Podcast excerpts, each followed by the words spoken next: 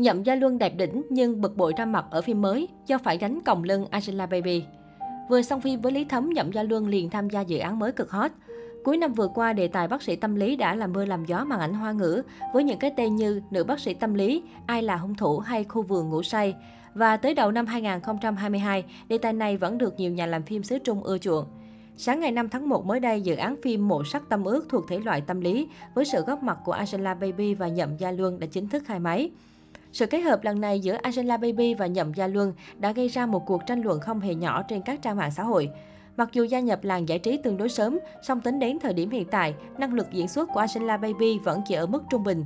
Nhiều người cảm thấy hoài nghi khi nữ diễn viên tham gia một đề tài nặng về tâm lý như mộ sắc tâm ước, thậm chí còn đóng vai cố vấn tâm lý.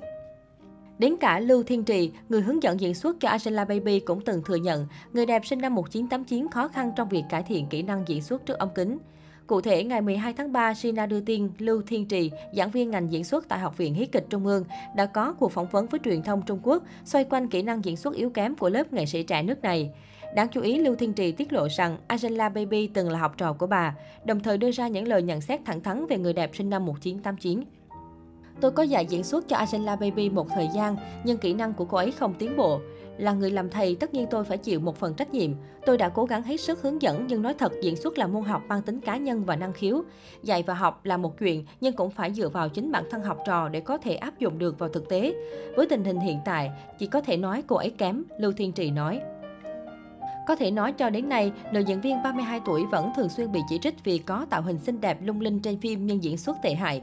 Là người mẫu lấn sân sang diễn xuất, Angela Baby không ít lần bị chê mang mãi một biểu cảm lên màn ảnh. Dù đang khóc, cười, tức giận hay vui vẻ, cô vẫn giữ nguyên một cơ mặt, đặc biệt nổi tiếng với đôi mắt trợn tròn. Ngay cả Huỳnh Hiểu Minh cũng thừa nhận diễn xuất của bà xã chưa tốt trong một cuộc trò chuyện hồi năm 2018.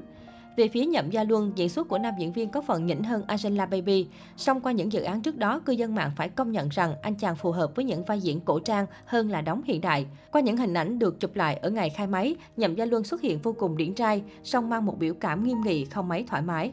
Từng đóng một số bộ phim trước đó nhưng phải đến cuối năm 2019, đầu năm 2020, sau sự thành công của Cẩm Y Chi Hạ, cái tên Nhậm Gia Luân mới được nhiều mọt phim hoa ngữ biết đến và yêu mến. Dù chưa phải ngôi sao hàng đầu nổi tiếng số 1, số 2 tại Trung Quốc, nhưng bằng diễn xuất rất tốt, hơn hẳn những sao nam lưu lượng bình bông cùng thời và ngoại hình đẹp lạ, hợp cổ trang, Nhậm Gia Luân vẫn nhận được rất nhiều tình cảm từ phía công chúng. Một điều khiến nam diễn viên sinh năm 1989 này ghi điểm mạnh trong lòng khán giả chính là ở thời điểm sự nghiệp đang phát triển mạnh mẽ, anh đã dũng cảm thừa nhận chuyện đã kết hôn và một mực bảo vệ gia đình nhỏ của mình. Khác hẳn với một số sao nam khác liên tục dính phốt ngoại tình, bắt cá nhiều tay, ẩn hôn.